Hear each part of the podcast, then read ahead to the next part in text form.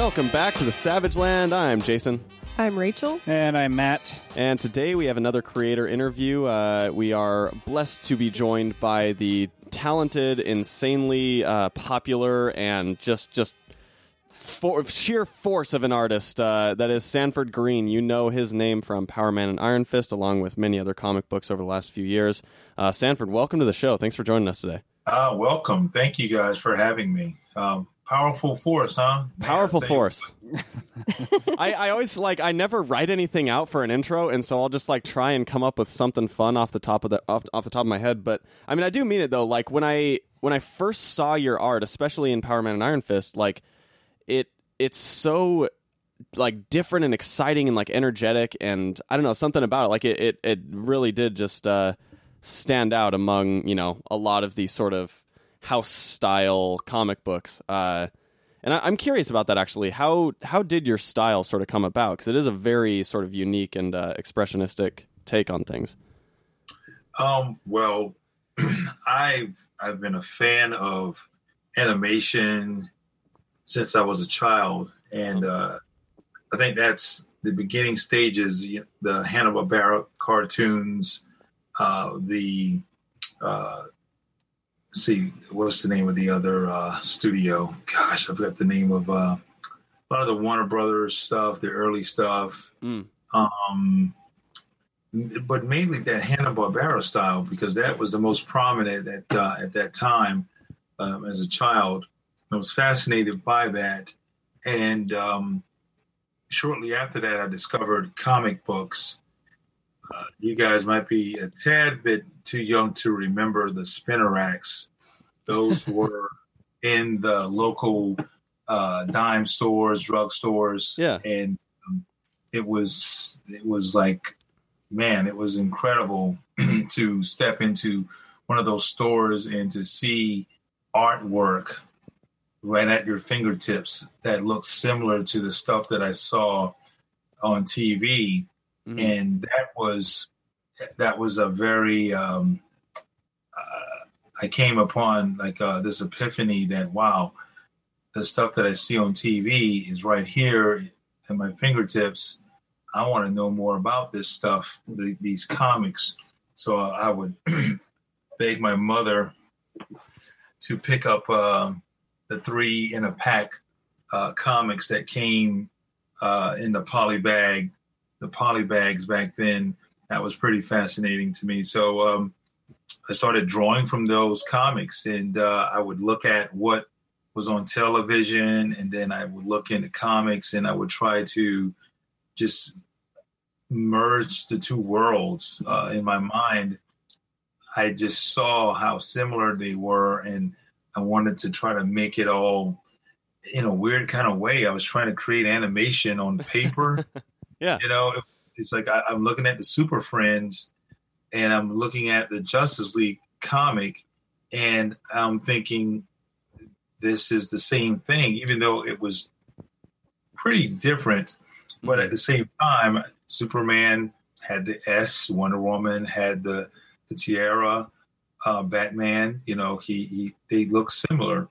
So I kind of cross pollinated the two, and it it just became natural. I didn't get my influence from one or the other. I got it from both cartoons and comics. Hmm. So I think ever since then, I just kind of had that natural um, combination of the two, uh, and just kind of grew from that standpoint.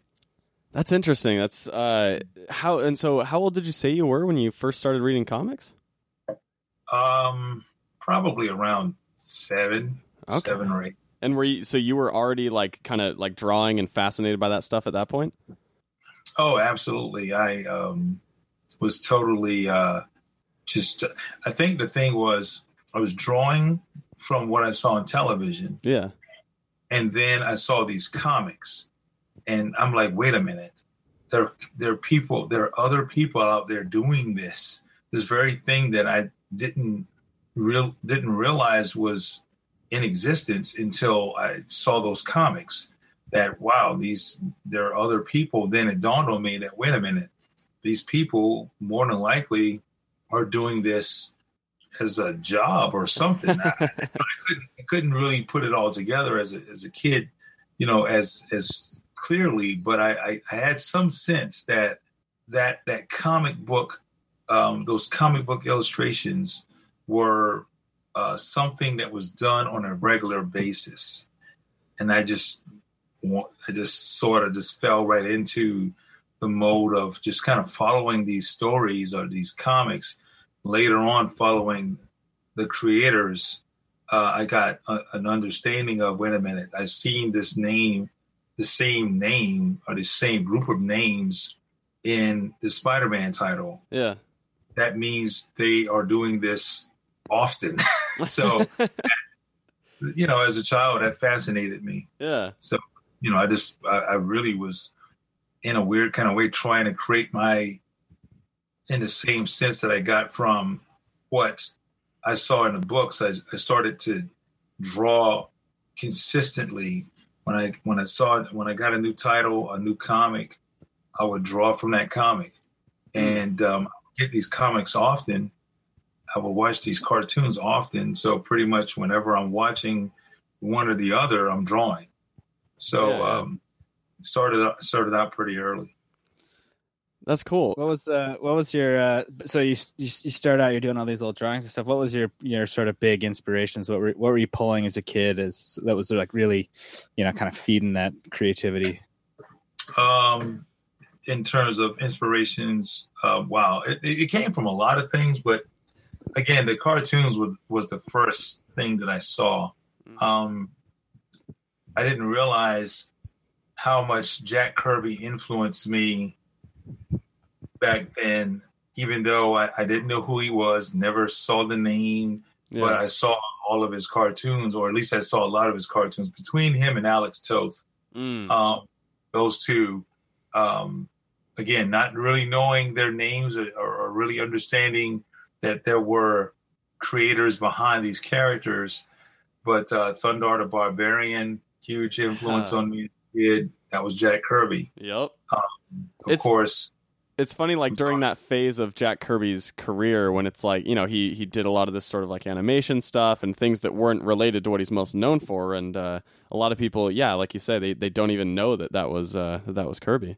Oh, absolutely. So, you know, between him, and like I said, Alex Toth, uh, Alex, uh, he, you name it, he did everything from Space Ghost to Super Friends to oh gosh, uh, he did some stuff on Laff-A-Lympics. Even uh, I don't know if you guys remember that. I mean, tons of tons of uh, incredible um, design work from that that man, and um, you know, I, I, I, ate it all up. You know, it's, it, and so, so you talk about not knowing those guys, you know, like in their names as they're, you know, influencing you so heavily. Uh, was there do you remember there being like that first person whose name that you knew and you know that you kind of like looked up to or looked to for inspiration when you were young? You know, it's funny enough. Um, the name that I first recognized, artist wise, wasn't even from comics or animation. Oh, it was from uh, just um, it's from illustration, and that's uh, Norman Rockwell. Mm. Yeah, he he.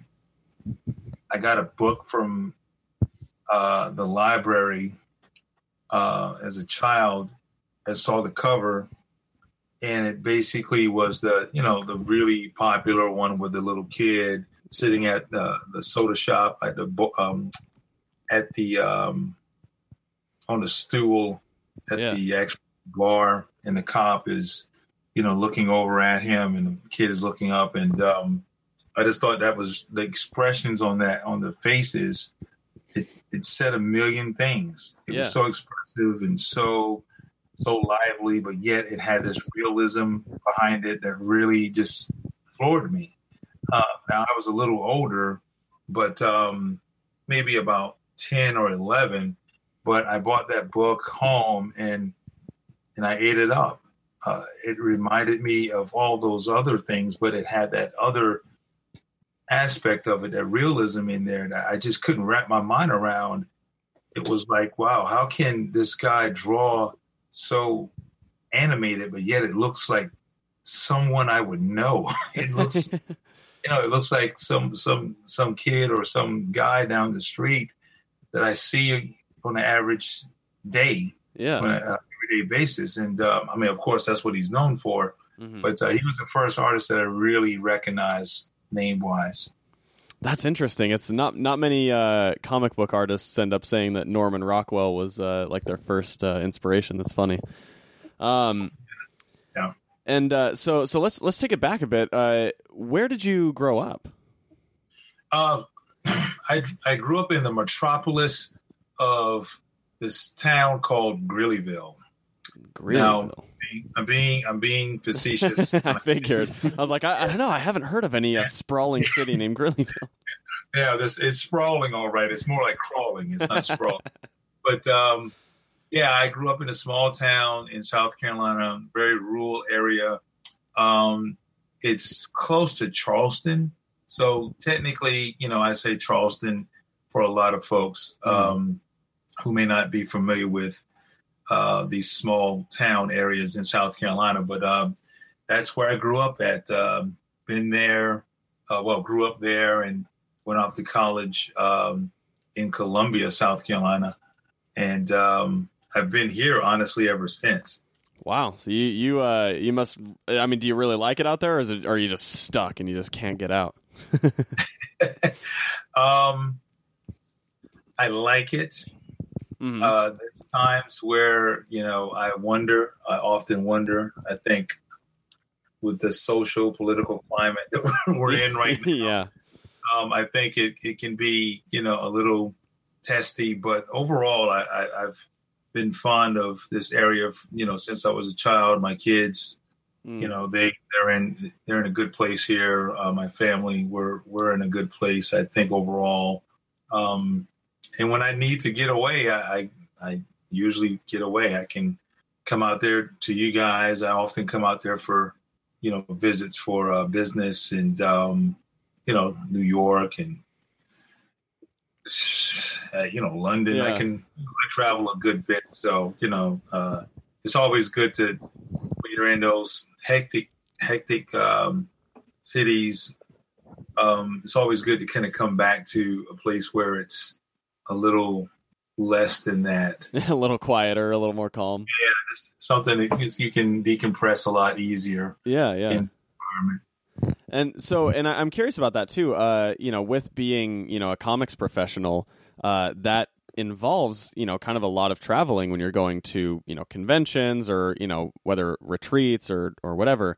Uh, do you enjoy that level of travel, or do you kind of, I don't, or is it something that you kind of fight? What's your sort of feeling on it? Well, uh, uh, overall, I I enjoy it. There's there's times where it's kind of like, man, it's the necessary evil. Um, there's one trip coming up. Not gonna say what it is, but it's out there near you, um, and it's coming up in July. Not gonna say names, but Huh. that's that's a necessary evil. I wonder which one that could possibly be. which one could that possibly be? So um, you know that that and you know sometimes it can it can be a bit of a a strain, uh, especially if you're on, under a you know schedule, uh, tight schedule with uh, work, and um, you're trying to balance out travel versus your work and family. On top of all of that, that can uh, be challenging as well. So, Yeah. but overall, I I, I- I enjoy it. So, uh, and I, I, I, you know, I kind of keep like jump. I'm, I'm almost doing like a Christopher Nolan narrative here, where I'm going backwards to like your very beginning and then forward to the present time. So, just if you think of it like I'm Christopher Nolan, then it sounds a lot better than uh, the Those- fact that those- he- he- that's a pretty ambitious thing to do. So just just pretend it's true, and that way nobody thinks I'm a bad interviewer. Yeah, good luck. Good luck there, bud. Uh, but I'm curious. So you know, you're you're growing up. You're drawing from you know, like you said, from a really young age. Uh, did you you know going up and and kind of you know approaching sort of the the high school slash puberty years? Uh, did you kind of develop into a nerd, or did you have like that phase you know while growing up that a lot of people have, where they kind of try and you know shove the comic books under the bed and and hide all that stuff? I'll tell you what. as much as I tried to shove it under the bed, Mm-hmm. the inner nerd, my inner nerd just kept forcing its way out. it, it, it's, I I was, I think I was maybe 14, 15, somewhere around that time. And I started to play basketball in high school for the Mm. team. So you, you can already kind of picture, you can see where I'm going here. you can see the outcomes of uh, this situation. So, you know, I'm playing on the team, and of course, at that time, um, or really just any time, if you're playing sports, even got guys, girls, it doesn't matter. It, it's really about that sport. That's Yeah. what the people that are on the team. That's what they're into. That's what they talk about. um, the way we dress, the way it, you know, just Yeah. the whole language, you know. So it was it was a, a little challenging at times because instead of watching, you know, last night's game and coming to school the next day to talk about Michael Jordan sc- scoring 52 points, did you see that game? You know, I didn't Mhm. see that game. I, I saw, you know, I, I was watching, you know, some bootleg VHS tapes of, you know, Thundercats or something. You know, I, I was just kind of, you know, I was into it, but I just what I, also had those other interests, or I was just at home drawing, Yeah. um, trying to create my own comic books and um, stuff that I never showed those those guys, and um, because of the fear of you know being teased or mocked or whatever. Yeah, of course. But I think what happened one day, my teacher, one of my teachers, she, her name is Deborah Burrows. She she saw me drawing when I should have been working on some reading um, English assignment. she saw me. She saw me in the corner working and, and doodling, and she saw all these drawings over my paper Uh huh. and she she knew I liked to draw, but um, she realized, man, I, I guess it was just kind of a a divine intervention or something because he could have easily kicked me out of the class, sent me to the principal's office or whatever. But uh, she saw what I was doing and she was like, "Okay, you obviously love doing this." hmm and um, she, you know, thank goodness for that because she basically gave me some responsibility. I, I, I started to uh, develop a comic strip for our school newspaper because of her. Wow. Um, that's honestly when my my fear kind of my fear of what people might might have thought about my you know my nerdy interest or whatever hmm it, it kind of dissipated because that was uh, a way to that's that was a way for the masses to digest what I was doing. Yeah, and make it Um, almost like legitimate or like less. Uh, yeah, I mean, 'cause a comic strip, everybody knew about that or reads that, but not everyone really would read a comic, um, Yeah. a comic book. So um, that honestly kind of gained me some popularity. Um, a few girls thought, you know, thought that was cool.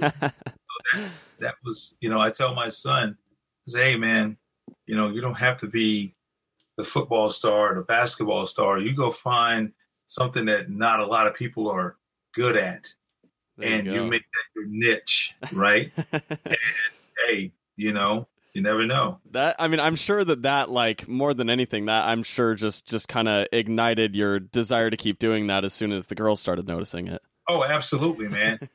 I mean, money was not the motivation because I didn't make any at the time, right? of course, yeah. what's the next best thing is, you know, girls. So there you go. Absolutely. No, I, I totally get you. Uh, and so was that the point that you uh, kind of looked at uh, drawing as your career path or when when did it come into your mind that like okay this is what I want to do like as as my job Well, I think it honestly was there before any of that.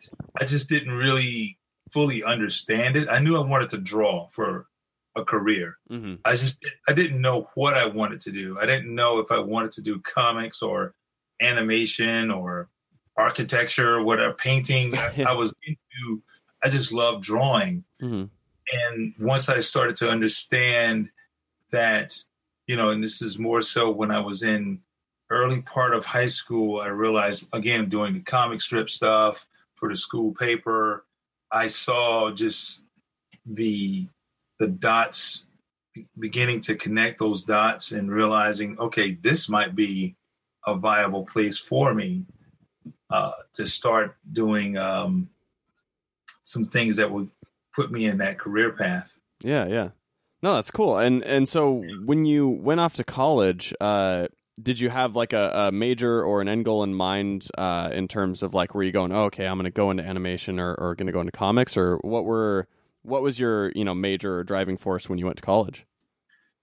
To be successful, I, I, think that's the only way I could put it. I, I wanted to do I wanted to do the comic book thing, but I just wanted to be successful mm. um, at at doing art. Yeah.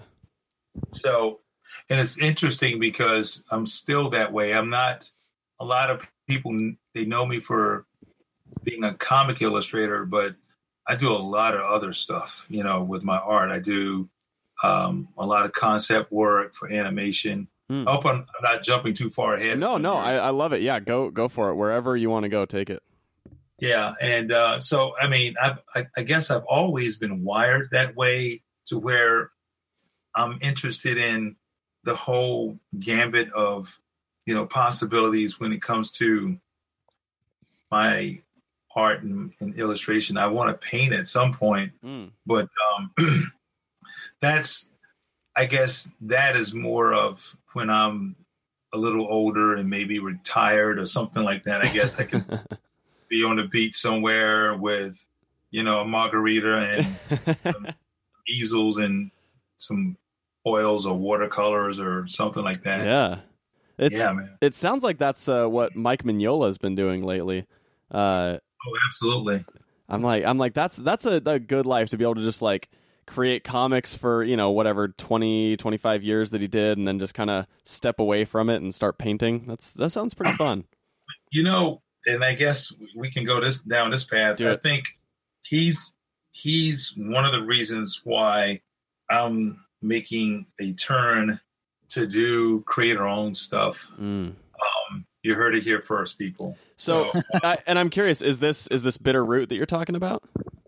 This is yes, one of those things. Definitely, definitely one of those things. Um, I have another project as well that's coming out a lot sooner than oh. that, called One Thousand, and um, it's gonna it's gonna be digital uh, first, Sweet. or at least for a while. Yeah.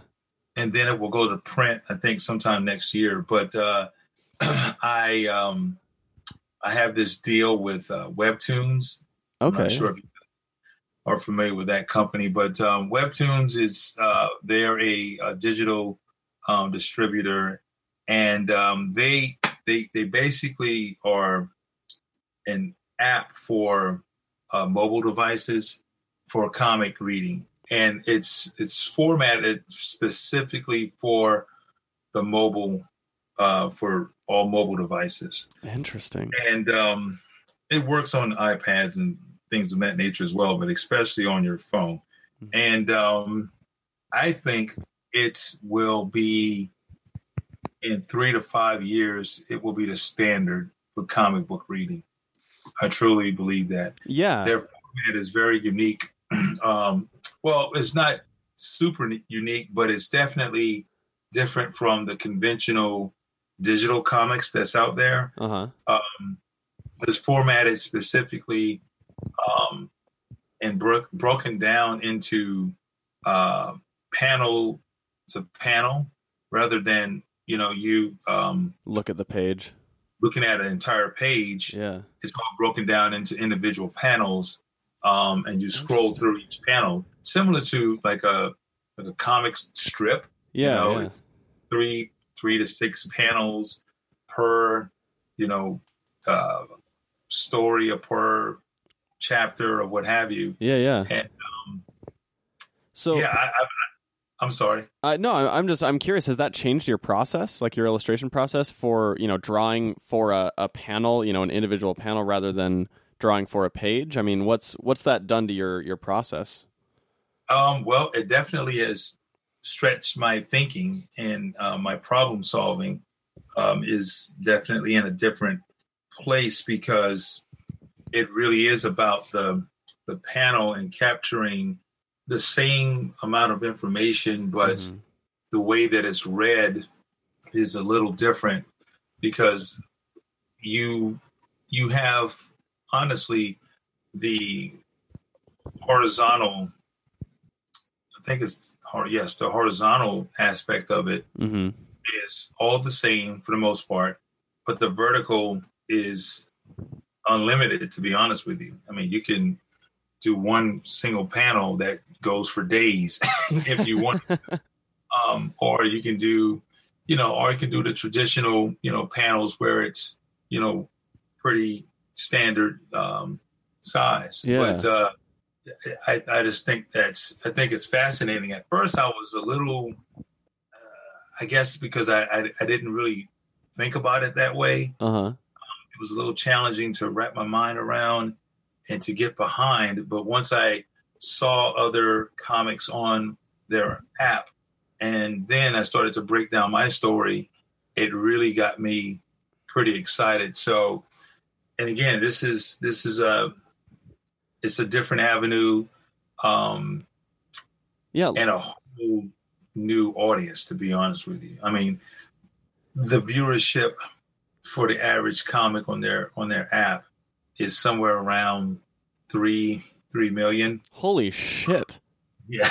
so so this is you know, and when I say average, I mean this is some of their higher tier ones. So Yeah. they have they have others that are there, but um, That I mean if if there were a single comic, if there were any comic in the you know typical conventional American comics industry that was being read by three million people, that would Yeah. be like, th- I mean that's that's equivalent to like the entire line of DC Comics for Right. for a month. Oh yeah, oh yeah. It's funny you didn't mention the esteemed competition. You know, they they need another twenty titles to reach that amount. I guess. But you know, it's it's um, it's one of those things where it, it again, it's it's worldwide, so that makes it yeah. that much more, you know, viable. And I was at a, a convention this past weekend at Heroes Con. Here, it, that's, that's a local show for, for me, Yeah, yeah. and um, it was fascinating because I felt like I couldn't really express that project in that setting. Mm-hmm. I did, but at, at initially it didn't feel comfortable because it's such a traditional. Conventions are very traditional overall. Oh yeah, yeah. it's all about you know the hard copy, you know, getting your book signed by the creators, so on and so forth, Mm-hmm. which is totally awesome and, and, and great. But there are a lot of okay. I'm gonna go. I'm gonna go down this rabbit Dude, hole. please do. I am I'm fascinated right now. I love it. Yeah, this is, yeah, I- Yeah. I can't even think of any questions. I'm just like, well, just tell me more. Tell me more. Okay. there are a ton of, uh, excuse me, there's a ton of fans that come to these conventions. Okay. I, I was just at one recently, not Heroes Con, but another show. And um, that one will, will uh, remain nameless. and I was very disappointed. I was very disappointed in the show. It had about 50,000 people there, and I may have signed 10 books Oh wow. okay maybe a little more i don't know but there were people and there were people that came to my table Yeah. but they were in cosplay or they were just casual you know walker buyers or Yeah. whatever and um it just dawned on me is that okay they came to a comic book convention and had no clue of who Luke Cage was Oh or shit. Iron Fist, or they might have heard of them and definitely did not buy the comics. Oh So either they may have bought a book from me, maybe, Yeah. or they just said, "Oh, cool," and they walked away. yeah. But they came to a comic book convention. Yeah. So why? Now, mind you, they, they they may be fans of Deadpool or Harley Quinn, which more than likely that's that could be the case. But Uh-huh. At the same time, the average comic reader, they would know who Luke Cage or Iron Fist, they would know of these characters. Oh, of course, yeah. These people didn't know of the characters. Oh, Yeah, so we- it just it just kind of fascinated me that that many people were there, and it just made me think, what are they here for? Uh, what what else are they interested in? Not not like, well, why didn't they why didn't they buy a book for me? You shouldn't even be here if you're not buying a book from you know. I, I wasn't thinking that. I was thinking more of that's just fascinating that that many people were here, Mhm. and honestly, to to be honest with you, that was the same experience for many of the artists alley, and Yeah. there were really significant names at this convention. Where were these people spending their time and their money? yeah, You know, that was interesting to me. I mean, and a lot of it was over in the autograph the autograph area Oh, where you yeah. had these multimedia people. You had people that from The Walking Dead, Mhm. you know, Joe from episode eight. You know, you know it's, like, it's weird, you know, but he, this guy, Joe, had a line. Yep. simply because he said, Oh, I, I was on Walking Dead for, you know, 30 seconds. Yeah. You know, Yeah, So- you, you- you're you're you're you're you're you're you're talking about exactly what we've we've we've we've gone through. We have our local convention here in Salt Lake City, Mhm. and it's the same thing. You go, and it's just they've shoved the artists in this little back corner. They they deprioritize it, Mhm. uh, and it's all it's all cosplay and movie stars, and it doesn't it just doesn't there's no it doesn't feel comic book convention-y at all. right. Uh, and yeah. it's You have to you have to know, wade it- through all the Funko Pops to get to the comic book creators. Yes. yeah, Yeah, it's it's it's it's it's unreal i went i went i went a couple years back they advertised bernie wrightson uh which was super exciting uh, I, I think i've told the story on this savage uh, on the show before but it's You're just fine. it irks me it irks me so bad that bernie wrightson the legendary bernie wrightson here he is at comic-con i'm super stoked can't find him nobody knows who he is nobody knows where to find him Mm. I mean, I- it's it's it's it's it's. I mean, I was going to say it refreshing, but it's super unfortunate to hear uh, you as an artist experiencing the same thing. That I, I think, you know, there's a there's a core of people that go to these that are that are no longer going just because it's it doesn't it's not there. That that sort of I don't know. Yeah, there are a lot of conventions that just don't put the focus there on the on the comic Mm. creators. Right. You know, and that that's why I love Heroes Con because that's unlike any show, with the exception of I, I love Emerald City. I think Mhm. that was a great show. It's Um, fantastic show. There's a few other shows, uh, even New York Comic Con. I think ReedPop they they handle the multimedia um, aspect of the whole comic, you know, convention experience. They handle it pretty good. They they they they give a nice um, presentation for creators, and yet they can still have the multimedia stuff, you know, out there. And but the, the creators are front and center. Um, the comic creators are front and center, which is great. Yeah, that's um, fantastic to hear. I'm a little nervous about this year in New York, though. I don't know what's gonna. Oh. We'll see. We'll see what, what where we're at. You know, with the whole. It's not really their fault.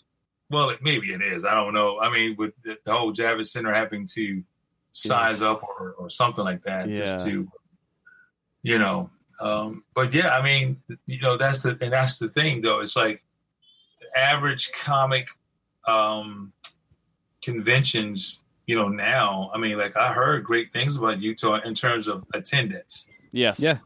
you know, it's like there are shows now popping up, whether it's Utah or I mean, I'm thinking Yeah. of some off offshoot places, and they're all like in the fifty thousands or more. Yeah. it's like this thing, you know. Utah, like last year, Salt Lake had the third highest attendance of any comic convention out, like literally Really? outside of New York and San Diego. They were the third highest in attendance. Uh, oh my. It's crazy, yeah. And and what what I will say is that like they, while they don't put the focus on the comic book stuff, uh, the the one sort of silver lining that I've noticed, you know, because I'll I'll go there and like do panels and stuff like that every once in a while, but like the the the the thing that like kind of makes it all worth it a little bit is that I do notice a lot of people going to the artist alley and buying comic books and, and getting things signed when they do have comic book professionals there because they're not great at inviting people. Uh, but they, I have noticed a lot of non comics readers go to that convention and pick up comics for the first time. Uh, Yeah. And so Right. that part's great. But It's uh, yeah, and then you have poor Neal Adams by himself with nobody talking to him. yeah, It's crazy. And he's just selling the shit out of everything That's as true. you walk by. if you ever Oh, want. yeah. Neal, Neal, Neal, he's doing all right. So he he Yeah. can afford to, uh, you know, have only a handful of folks, you know, show up every once in a while. Yeah, he's he's doing well enough to have you know like seven uh, paid you know employees at his booth or whatever. So Right. he's he's all right. Um, so I'm curious. You mentioned it's called 1000, right? Your uh, webtoons project. yeah. So tell us a bit about 1000. I mean, it, you know, it's I'm, I'm fascinated by the medium, but uh, we haven't talked much about the the story itself. I mean, when's it coming out, and sort of what's the concept behind it? um overall it's it's basically let's see it's imagine all of your um of our um the things that made up our childhood the folklore the the the cultures Mm-hmm. um, and a lot of these cultures and, and, and folklore were things that were you know told through generations okay Yeah. um, my grandma used to call them all wise tales and um, but imagine if those things existed like our cultures based on our demographics Mm-hmm. those things existed in those in in those in those different dem- demographics like i'm from the south Mm-hmm.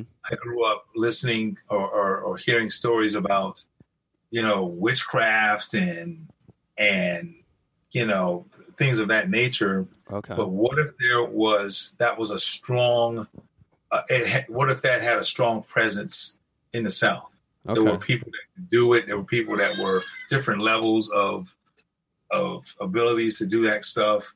Just just the same as you know somewhere out, even in a different country, like somewhere in London, where you know a lot of the old wise tales or or the folklore Mm-hmm. was based on whatever their mythologies were Yeah. or- Yeah.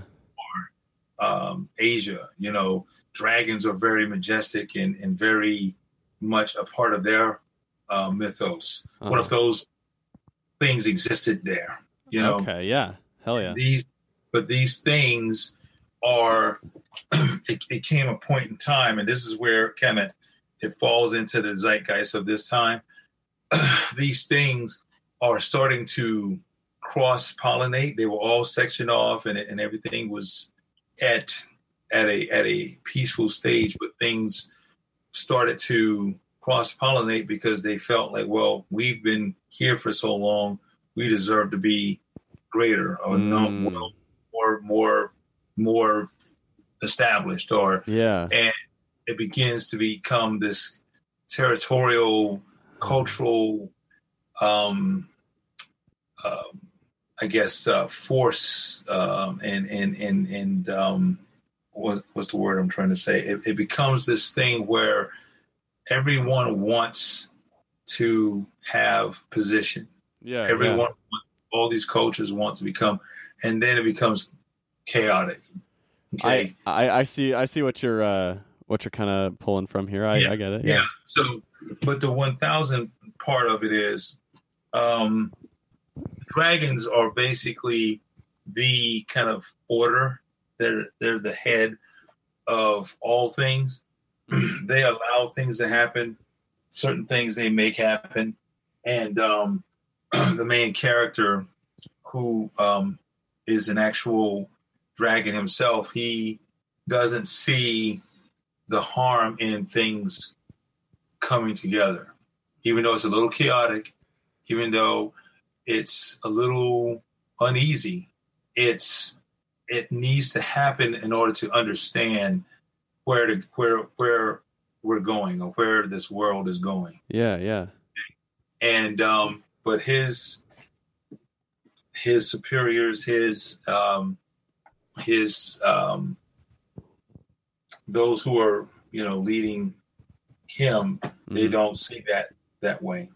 Um, he then basically um, tries to show them that there's good in all of this, but some something else causes his efforts to totally to totally derail, and it causes even more chaos, like like catas- catastrophic chaos. Like apocalyptic So- level, just like end of times, crazy.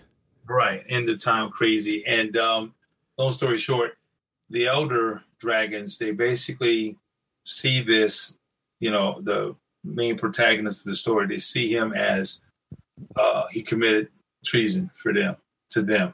Mm. Um, as punishment, then he is turned into a human, which they consider to be the lowest form out of all of these different, you know, um, cast of creatures. Humans are kind of like at the bottom. the bottom. So he, they, they basically cast him as a human, um, and he basically has to have uh, has to commit a thousand acts of penance to return back to his true form. Um, the true the true kick is he um we don't know if he's going to ever get there Okay. okay um even though that sounds like that might be the spoiler that's not really a spoiler you know you have to tune in to see if, if he does it if he doesn't do it or if he finds a totally different way or totally different understanding of all of this stuff you know because Yeah. this this this this thing will ultimately ultimately lead to something that everyone will be impacted um good or bad uh, when it's all said and done. So it's a little heady, but um, you know, I kind of coined it as um, a Cold War version of Final Fantasy, you know, or something in that realm, I guess. Um, um, but uh, yeah, I, I, I kind of um, it's something that I've had um, for at least twenty years, and it, and I've been redeveloping this thing and you know, playing around with it uh, over and over for the last 20 years. So um, we finally got this opportunity to do something um, great um, here. And the other part of it is uh, this main protagonist, he will um, be aided by six other characters who have something that they need to deal with themselves. Um, and they know that, okay, they hear what he's it's kind of um a little allegorical as well you know where they are hearing what he's saying and if he's truly who he says he is this majestic dragon and he's true and he's truly promising them you know everything that you're trying to deal with in your own personal your own personal demons and your life situations aid me help me on this for lack of better words you know quest.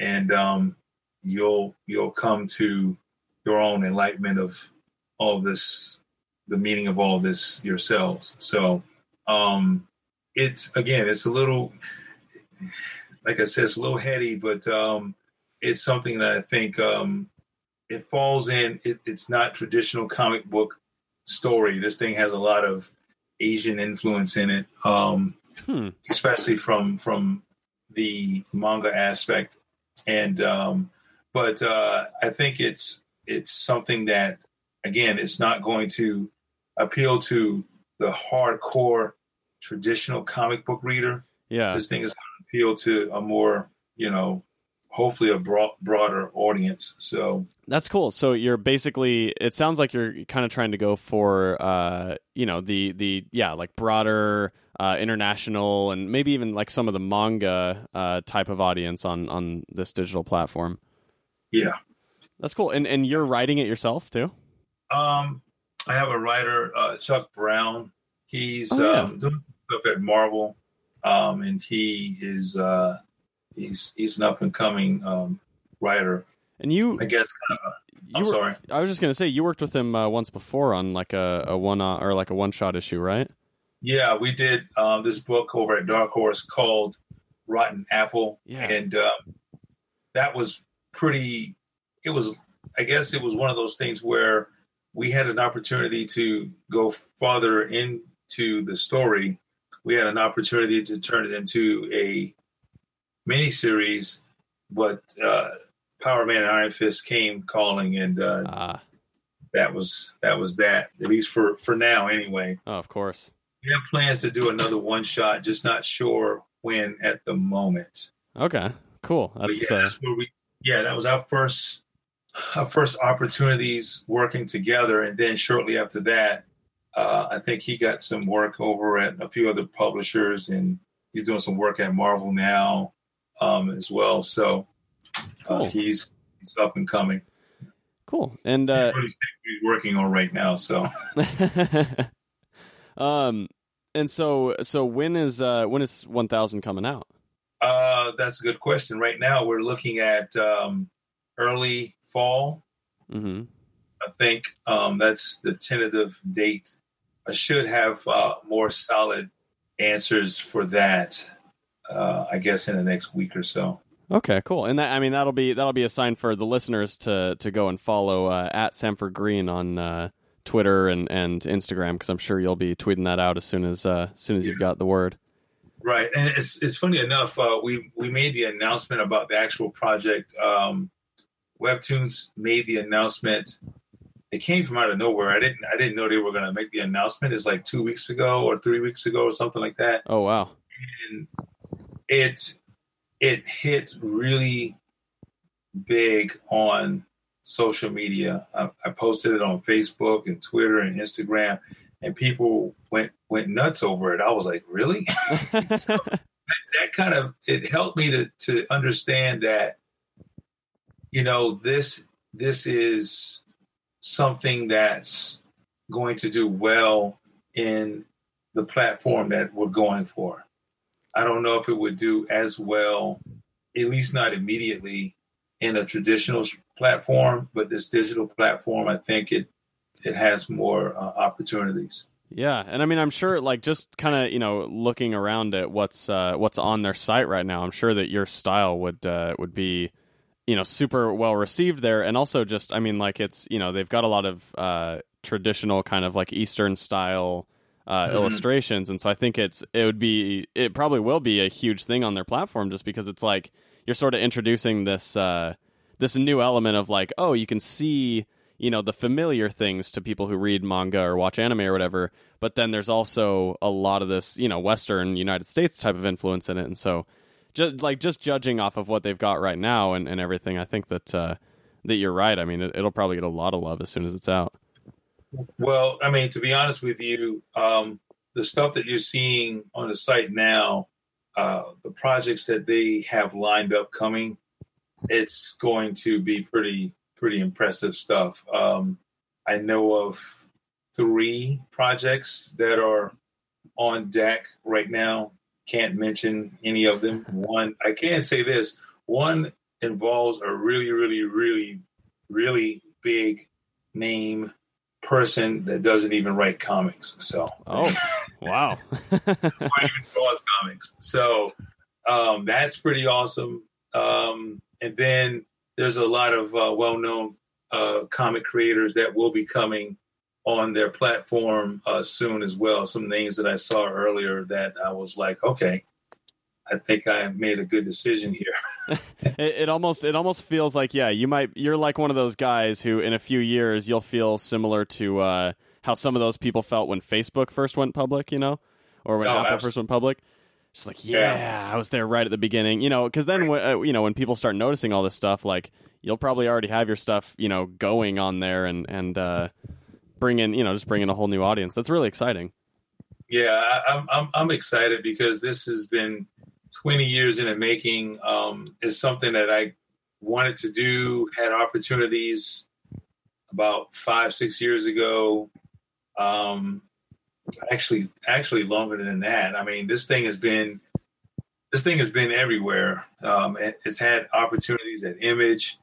It's had opportunities at MTV. Uh, it's been all over the place, and uh, now I, I feel like uh, this is the right time um, to do it.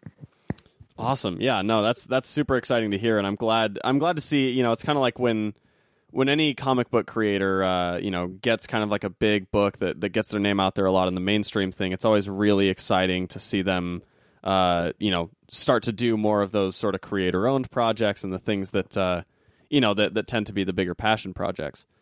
Um, and it's you know it's like that Mike Mignola thing we were talking about.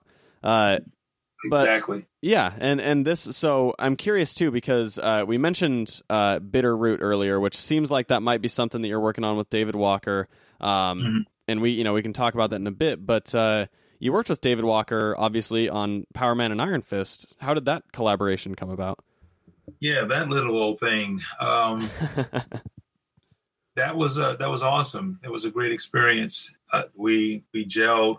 I, I've known David at least three, four years prior, uh, and he always, you know, struck me as a pretty uh, intelligent guy who really knew how to go about uh, doing his stories and telling stories. hmm So I, when I heard his name was being mentioned in in line with a few others, I I was like, man, you guys got to pick David.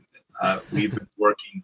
Honestly, we did Shaft. I, I did some covers for a miniseries that he did over Yeah. at Dynamite.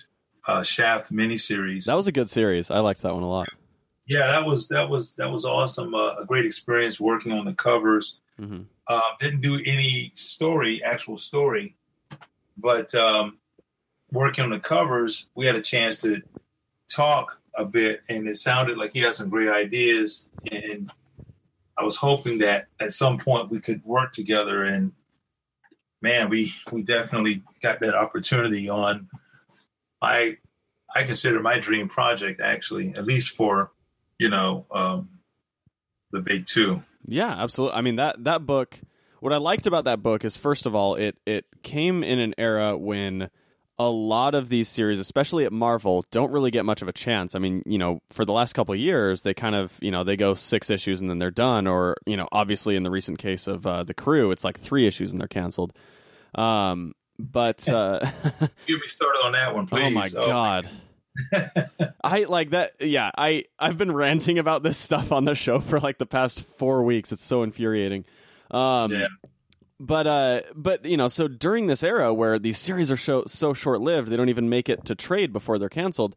Uh, you know, Power Man and Iron Fist was able to make it, which do, like.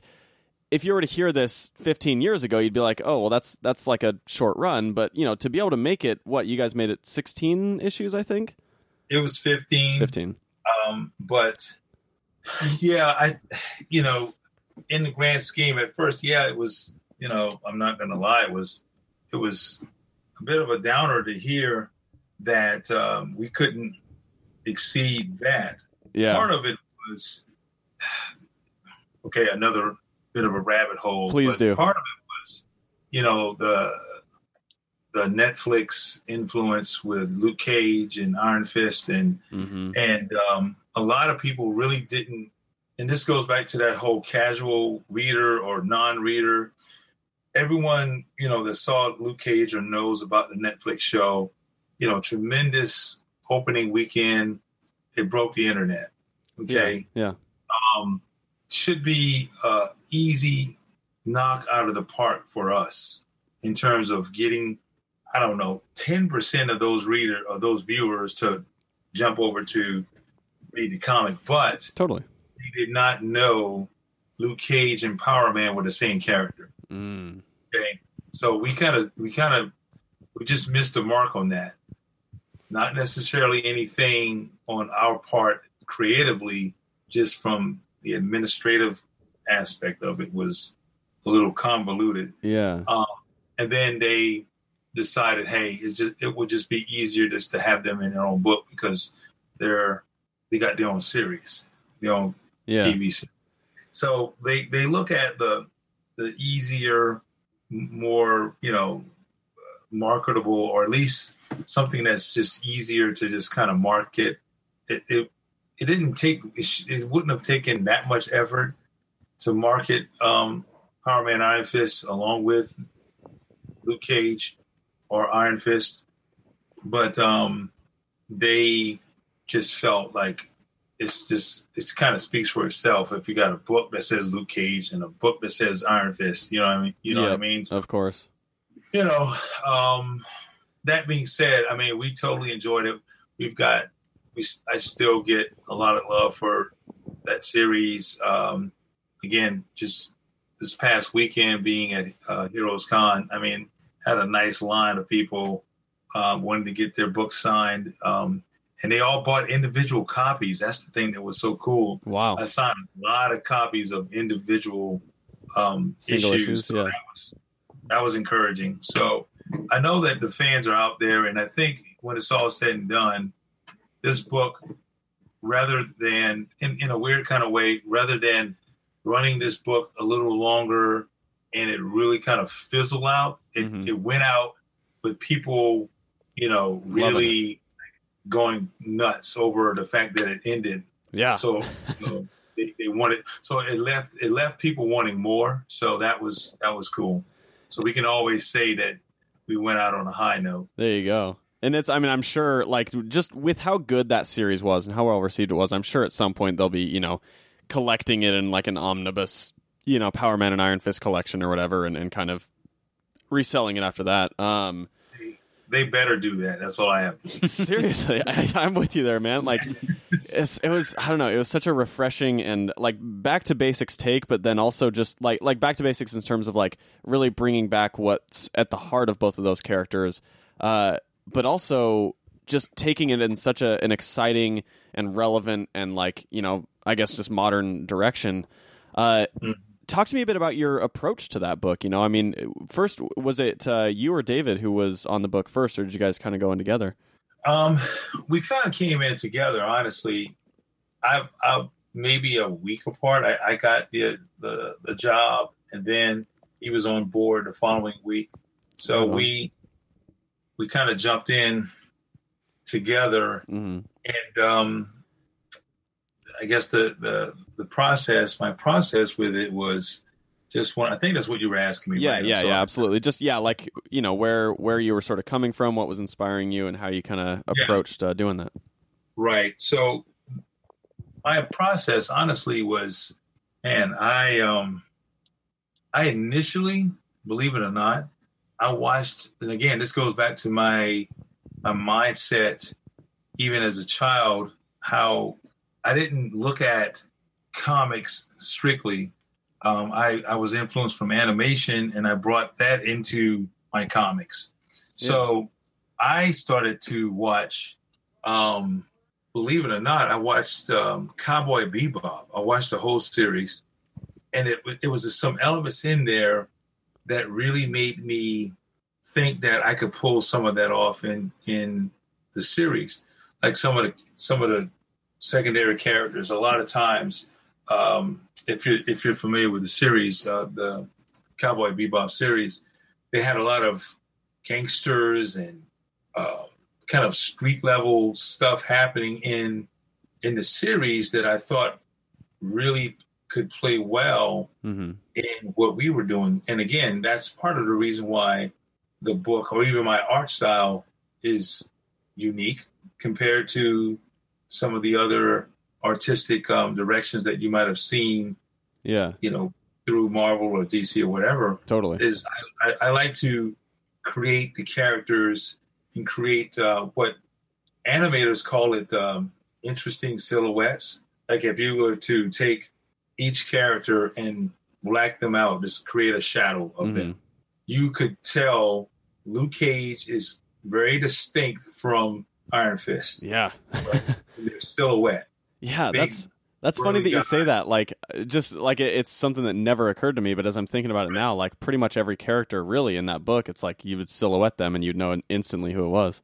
Exactly. So, and I, I, I'm a, I'm a huge fan of that, and I think comics in general, traditional comics, and this is kind of the whole issue with where I think creatively, especially with the mainstream companies, creatively, it can be a bit of a challenge for a lot of artists, um, a lot of creators who believe in that same approach. Yeah, we we we tend to push and exaggerate um, characters, uh, expressions, uh, you know, action, all those things we, we we we love to, you know, take to a certain place, exaggerate it, if you will, and that to some degree is not necessarily looked looked on looked upon with favor. So it it's it's a it's a it's a balancing act. You know, um, I was told several times to pull back on how ex- exaggerated I would go with certain things. Ah, screw that, man. Exa- I love the exaggeration. you know, but um, I, well, if if that's the case, I think you'll totally love what we're what we got coming up. Uh, so I'm I'm gonna. That's the one great thing about Creator On. You do what you want. It's Hell yeah. off limits. This is why I think Mike Mignola was so ahead of his time. He, he- Yes. you know. But you know, that being said, all that I still enjoyed the book. Um, Yeah. If I could, I'm, I'm sorry, if I could have done anything differently, the one thing I would have done probably would I would have put a little more, um, like, what's the word? I would have put a little more effects. What I Mm. mean is, like, um, I'm getting into this gouache stuff now. I'm doing a lot of splatter effects. I'm I'm just, and it's not stuff that's that would have taken a you know taken away from the art or Yeah. would have made too busy or anything like that. It it it, it would have been because I, I I'm doing something or I just did something with actual actually with Chuck Brown, uh, a Harriet Tubman story that was um, made for um, this Kickstarter book called Femme Magnifique. Uh huh. Um, all female. Well, it's not all female because me and Chuck are in it, but um, most of the uh, creators uh, in the book all female, either a writer or an artist yeah. for the most part.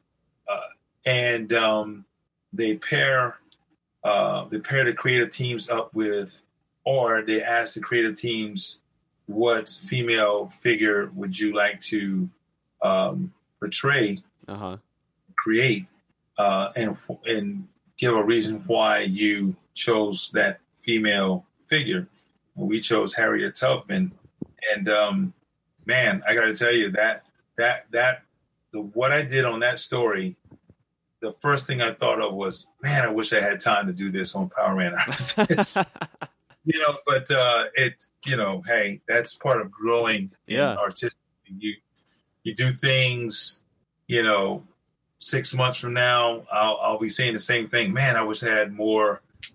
I could have put in this in, into what I'm doing now. So that's just a part of growing. So, but that's the only thing I I, I think about is, you know, putting more more of that stuff in in my stories in my art. Yeah. With, uh, Iron Fist. So so then are still you? had a great time with it though. I mean, it was still awesome. So- Yeah. No, it's still fantastic. I, I thought that you, you knocked it out of the park, man.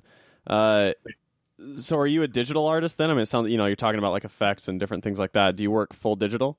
Um, no. Um, and when I say effects, this is all traditional, man. This Holy is shit! doing gouache.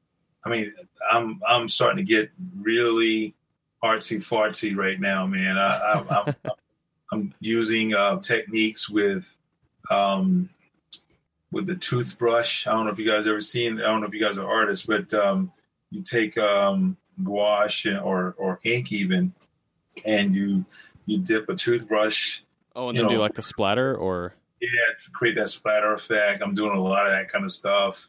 Um, I, I feel a lot more confident in doing that stuff now. And um, whereas before I was very hesitant, and a lot of it was because of artistic direction.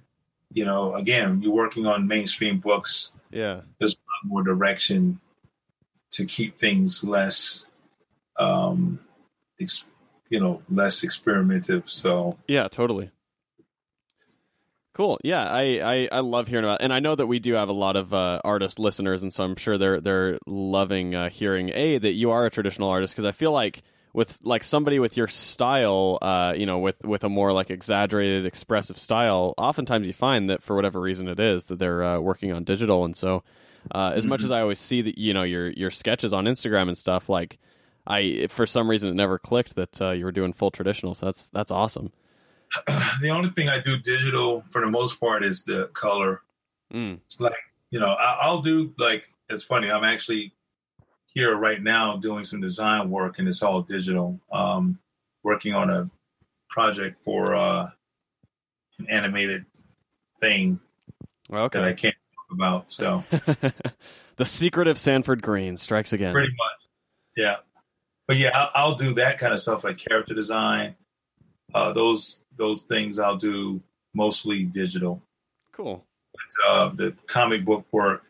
I try to keep it traditional. I, I think I'm going to eventually go into tradition. Uh, I'm sorry, digital with Mm. comic book work, but it will be on specific things, such as uh, if I'm doing a lot of scenes that aren't necessarily um, full of action. Yeah. I may go digital with that because I can kind of move through those pages. But if I got a nice splash page or double page spread or something like Mhm. that, I'll probably do that traditional just to kind of get that feeling. You know that that is there's a lot of life and energy in creating that kind of stuff. Yeah, and I mean it makes it it makes it great on the back end uh, for you know for whenever uh, you decide to put those pages up or anything. Obviously, those those action pages for you know traditional art and stuff, they'll uh, they'll end up doing well for you. Yep, that too. um, and so okay, and, and we're you know obviously like we're we're uh, getting close to the last part where we'll start the lightning round here in a minute. But uh, you know, first off, thanks for for taking so much time with us. Um, but uh, I just wanted to to bring it back a little bit, talking you know about you were talking about your collaboration with uh, David Walker.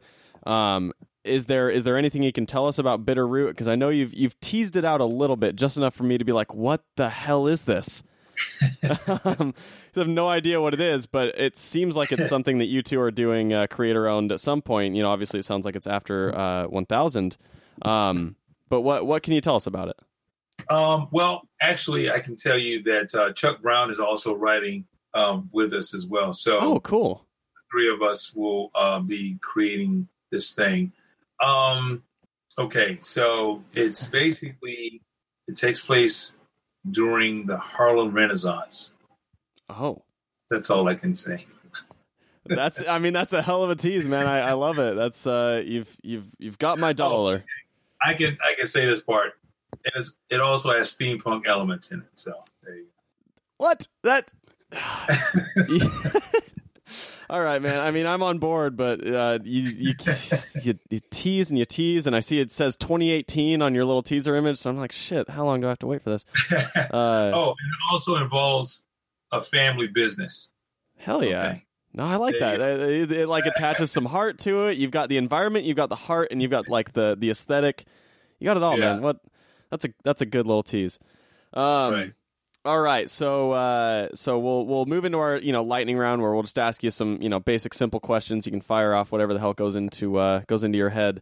Uh, stuff paper or plastic. That's the kind of stuff you got. exactly, yeah, paper or plastic. That's actually we ask that same question uh, like Yeah, seven that was times my, in a That row. was, that was my question. uh, uh, Rachel, do you want to do you want to start us off uh, in the lightning round, Rachel? Uh, sure, I'll start off. Uh, have you ever hidden any Easter eggs in your art for your own amusement? Um, I have, but most of most of the stuff is okay. I'll tell this story. Please it do. was I don't know if it was an Easter egg, but it was more of uh, a. I was just doing it because of the actual assignment. I thought it would be cool to place this little bit of information in in a certain area of the artwork, and the art director saw it and told me to take it out. Oh shit! do you know do you know what it was? yeah, I, I well, mean, obviously you know, I but uh, tell you what it was because it's not in there. Um, so um, I did a cover for um, for um, Doom Patrol. Okay. oh, okay, yeah. And um, forgot the name of the, one of the characters. He has a lot of like buttons on his jean vest. Okay. Okay. Yeah. And one of the buttons had, um, well, actually two buttons. I did two buttons. One button had the um, comedian, the smiley face with the blood. Oh, okay.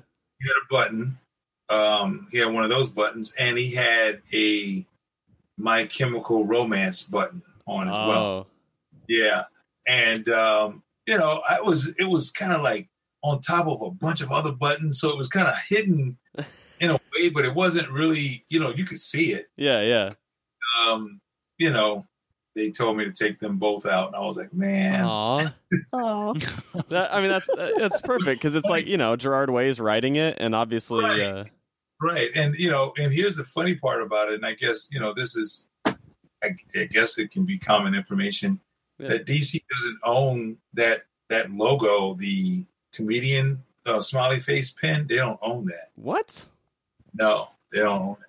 I didn't I realize don't that. to trade secrets, but yeah, that, they don't own that thing. Huh. There's some guy, some guy and some some the guy that designed it originally owns that. I mean, I guess he was very forward thinking when he when they first did the Watchmen um comics. Yeah. They Wow. had the yeah, yeah. So he he owns that. Like you can do you can do the smiley face, you can do a pin with blood on it, but you can't have them both. Interesting. Yeah. yeah, I'm looking. I'm looking at that cover right now, and it's funny because it, it looks like you just you took like the the Watchman smiley face, but then just made it like a like no blood, and then put the tongue out. Yeah, yeah, I made you know something to that because it was like one, I was pressed for time on the cover, and two, Yeah. I couldn't think of anything else. I don't know what to do with this because I was so you know you, you do something and get totally into it, and then it's gone. It, it's evaporated because somebody says no, and uh, it it was you know so yeah I've had I've had that I have a, I had a bunch of other things but that that one was the most I did have a, a, a cover with Power Man and Iron Fist that I put um, I think I can't remember what issue what issue was it I can't remember what issue it was but um, it was the one it was one of those Civil War things no Secret War what oh God I don't know which one it. One of those freaking war events. one of those wars, one of those wars, and it was Luke and Danny on top of a roof, and there was a shadowy figure, um, like a shadow casted on the ground, and they're standing, and behind them is like a, a clothing line, Yeah. and um, I put a tribe called Quest, like their Oh hell yeah. on one of the shirts, and and I put something else up there, and um, so that that got through, you know, it was Huh. obscure enough to where it wasn't, you know, Nobody noticed. right. That's that. That's cool. And I I imagine around that time period, that was probably, uh, you know, I guess that was that like right around the time the new album came out and everything. that is exactly why I did it because it, around that time. So That's a, that was such a good album. very very awesome album. Um, it it's one of those things that made me feel like man, I'm glad I I grew up with those guys. you know, you can really appreciate it. But there there's there's people that you know never heard their their older stuff and love that album. So yeah, I mean, I like I I didn't uh, grow up with Tribe Called Quest. I mean, they were already around when I was growing up, but they didn't really like hit my radar until I was you know like in high school. Um, and even then, I didn't really listen to them that much until you know fairly recently. Um, but uh, yeah, I mean, it's they're they're a great group. It's been awesome, like being able to kind of go back and, and listen to all their old stuff.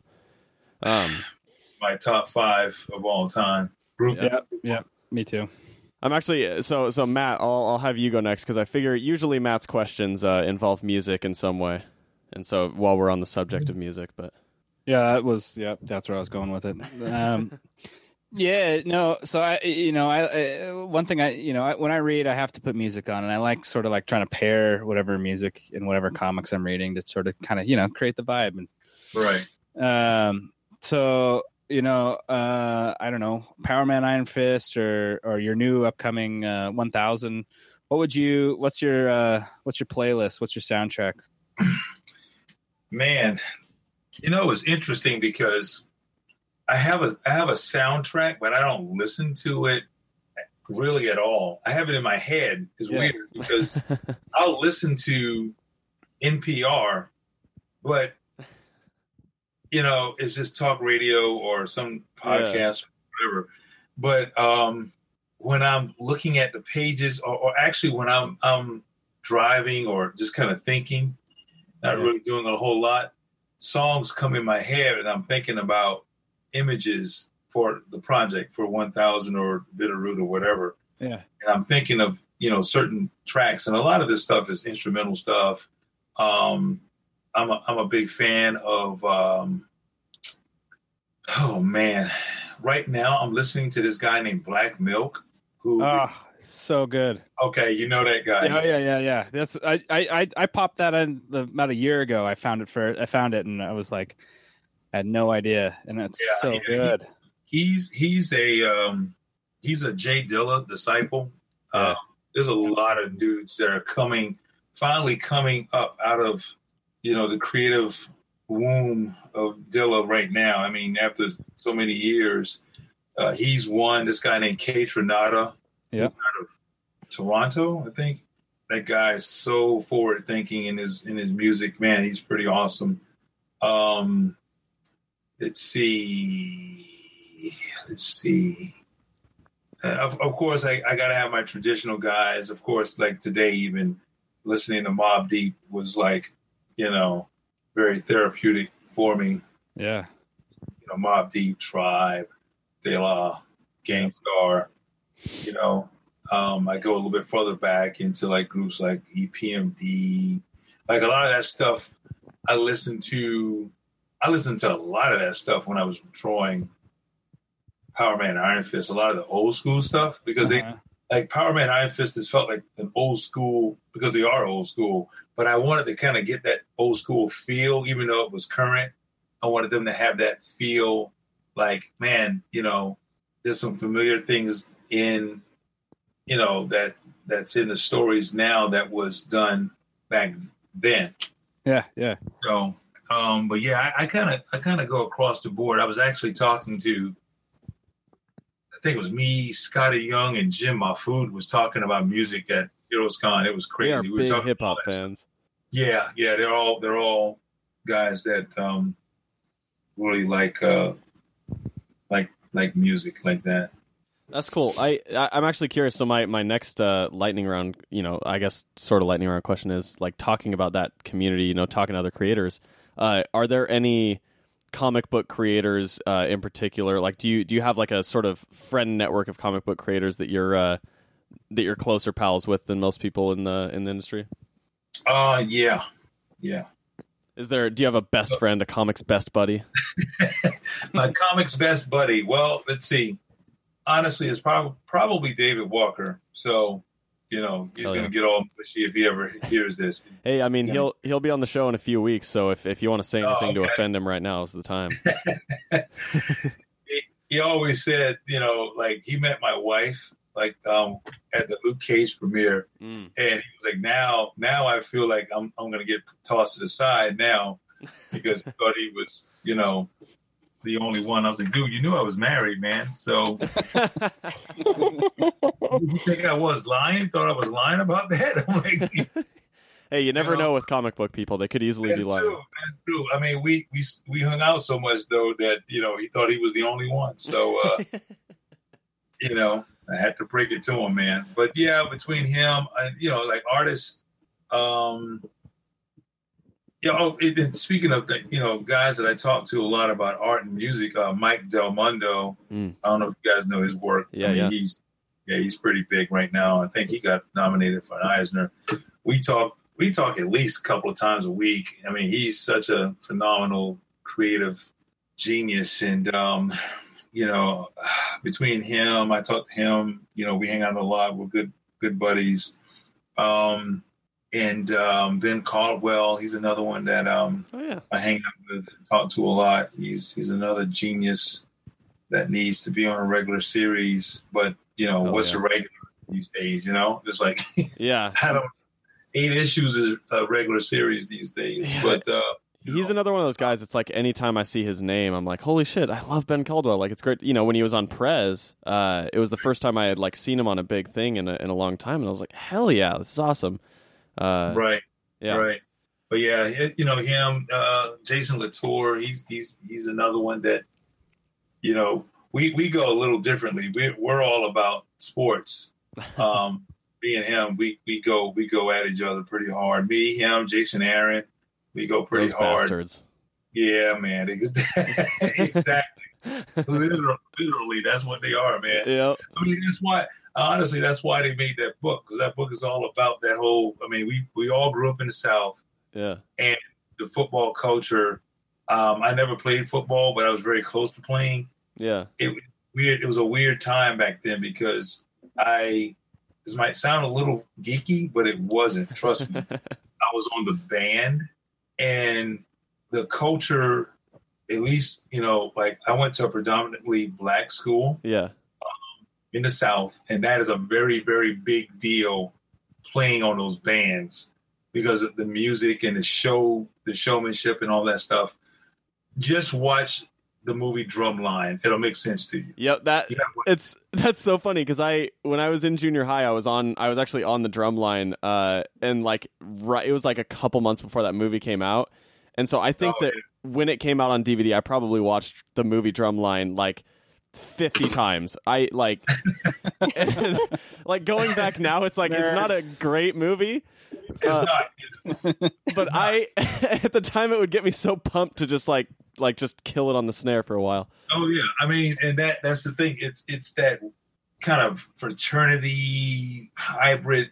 It has the same, like, I guess the same kind of focus. yeah very intense. It's all about, you know, um, inclusion, being a part of something elite or special or whatever you want to call it, and um, and belonging and the stuff that you would go through just to be a part of it.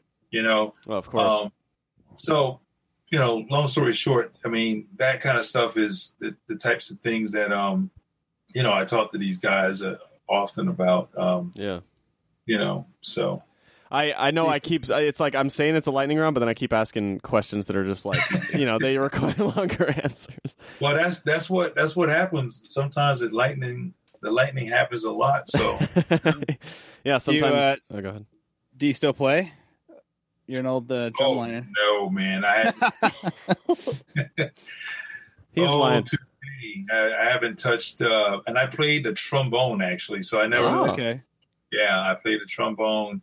Um, that was a really, um, it was an awesome instrument because um, I had a um, a silver trombone Uh-huh. everyone else had like gold. I had a silver one, so I was just I was hot stuff back then. Man. That's awesome.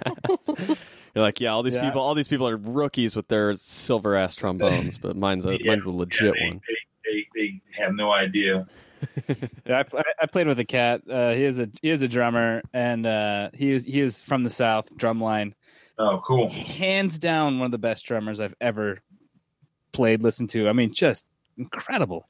Yeah, I mean that's the thing. It's like you know they're they're these these guys that play you know um, in these bands, especially these um, what we call the um, these high stepping bands. You have the Mhm. there's two different styles. Yeah, the yeah. poor style, and they got that. That's the traditional style. And Then that high step is that showboat showmanship. Yeah, yeah, yeah. That's what he and he he he he'd play a full kit, like a standard kit. We were doing kind of live hip hop stuff, and he would do that kind of. He'd have all the like the tricks with the sticks and everything. Oh yeah, oh yeah, Ah, it was Yeah. impressive, man. yeah, So yeah. cool. That stuff is it's a way of life down here, man. It's like oh yeah, So that that's that's the two things that you never want to uh, try and go up against someone from the south in is football and apparently uh, marching band. Like, Right. just you're gonna get embarrassed. It's just what happens. take, take note, take note of that for sure. You can't you can't come down here thinking, oh man, I want to, you know. Yeah, I, I remember in high school, like we had a pretty good football team in high school, but uh, we had some team from I think it was like Georgia, some high school team from Georgia come up and and play for like an away game, and we got our asses kicked completely. Like we were I think we were like number one in the state at the time, like you know feeling good about ourselves, and then just they showed up and it was just it was just terrible. We we realized how much different the skill level is in certain areas of the country. Well, like- and that's what that's what we like to do, man. We like to go to the opponent's home turf and silence the crowd, man. there you go. Um. Okay, we'll do we'll do one more quick uh quick round of lightning questions, and then we will let you get on with your night. You're on the East Coast, so you are you are staying up uh, uh pretty late for us, so we greatly appreciate that. Um, what's All uh who's who's your favorite comic book artist of all time? Oh man, um, Michael Golden. Michael Golden. That is a name. That's a name I haven't heard in years.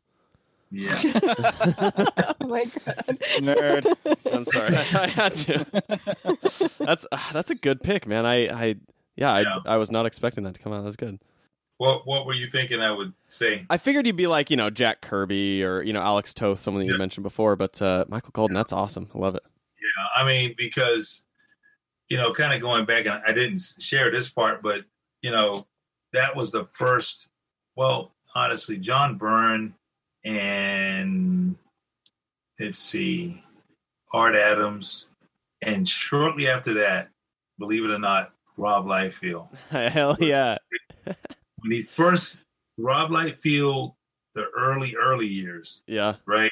X Force and Yeah, that dude, man, I ate it up, everything he had, and then shortly after that, you know, the Jim Lees, and yeah. you know, because that was the era that I really started taking this thing seriously. yeah. That oh man, when I get out of high school, I want to go draw comics like Rob Liefeld. You know, Yeah. And they, I mean, they were so exciting at the time. yeah, I saw I saw him on a Lee on a Levi commercial with Spike Lee. they, dude, I mean, Oh my god, yeah. they were, Yeah. they were big time. Yeah, I mean Spike Lee and and Rob Liefeld doing a Levi's commercial, and I'm like, okay, I am definitely doing comic books. Seriously, that I, when I saw that, that was it. I was, Really? I was, you know, I was in a place where, you know, I, I still was. Oh, okay, I might do animation, I might do, but then I saw that commercial, and it was a wrap. You're like, you mean if I do comic books, I get to meet Spike Lee and wear Levi jeans? Perfect. Yeah, all at once. All at once. I love it. Sign me up for that. uh, Rachel, what you got?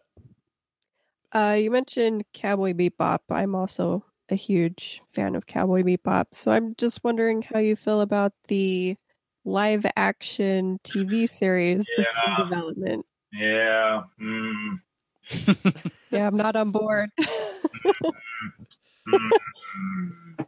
Uh, yeah, well, that's my same reaction, and I'm glad that you also feel the I same. mean, it's like it's so frustrating because all right, maybe someone would have gotten a hint from the backlash from Ghost in the Shell movie. Still haven't watched it yet. Did not hear great things about it. I didn't hear bad things, but I did not hear great things about it. So hmm you know, I just, I don't know. I, I mean, there's someone somewhere, some suit that's sitting up there that watched Cowboy Bebop as a kid once and thought, you know what would be cool? you know, it's like they, Yeah, it's like they're not they're not true fans. They just see something that was cool to them and figure, you know what? We can make it cool for people today. And you know, that that's like there's certain things that just shouldn't be touched. Yep. yes, That's definitely one of them. I don't want to see another Akira. I don't want I just got a No. weird feeling that someone's gonna try to relaunch Akira. I mean stuff like that. This should not be touched. You know, but um Yeah, I was I was glad when Jordan Peele said that because they were approaching him to direct a live action adaptation of of Akira, and I love Jordan Peele. I mean, he's like uh, you know, Get Out was a, a revelation. I mean, Key and Peele was amazing. Right. Like he's such a, a creative, amazing guy, and so I was kind of bummed when I heard that he might be doing that because it was like, on the one Oh. hand, a really great guy is you know developing it, but then on the other hand, it's like, well, he's I feel like he's got better things to do than that. Uh, Right. And so I was glad when he passed on it, and he was like, "Yeah, like that's just not Yeah. that's not what I want to do." And I think too, I mean, and I may be wrong, but I think both of those guys are, are fans, you know, That if you look at their Yeah. comedy, you can tell that they're they're fans. I mean, they they their, their comedy is based on their experiences growing up. Well, They were totally. picked on. They were nerds. They were you know all this whatever, Mhm. and they took that and embraced it and made it something that um, everyone can be entertained by. So I, I know that they appreciate that stuff. Yeah.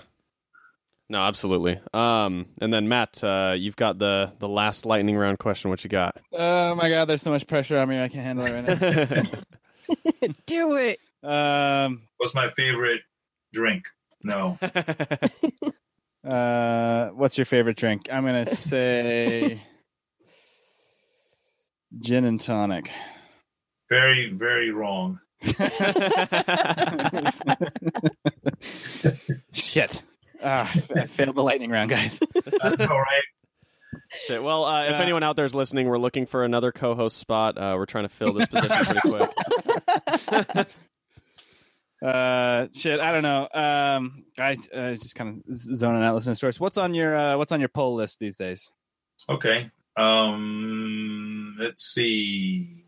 Seven to eternity. Ah, yes. God damn it! Why every time a creator comes on the show and they talk about a comic they love, it's always a comic that Matt is just like gushing over every week. you're you're playing you're playing to the crowd. I see what you're doing here, Sanford. I'm back on. I'm back on the team, guys. you might have taste. That's all. Oh, there we go. There Um, we go. let's see. Um, Avengers with um, Mark Waid and Mike Del Mundo. Oh yeah. hmm Um, hmm. Hmm. Southern Bastards. Uh, let's Of course. see. Um. Oh. Uh. Black Science. Get another. See, you guys, I'm telling you.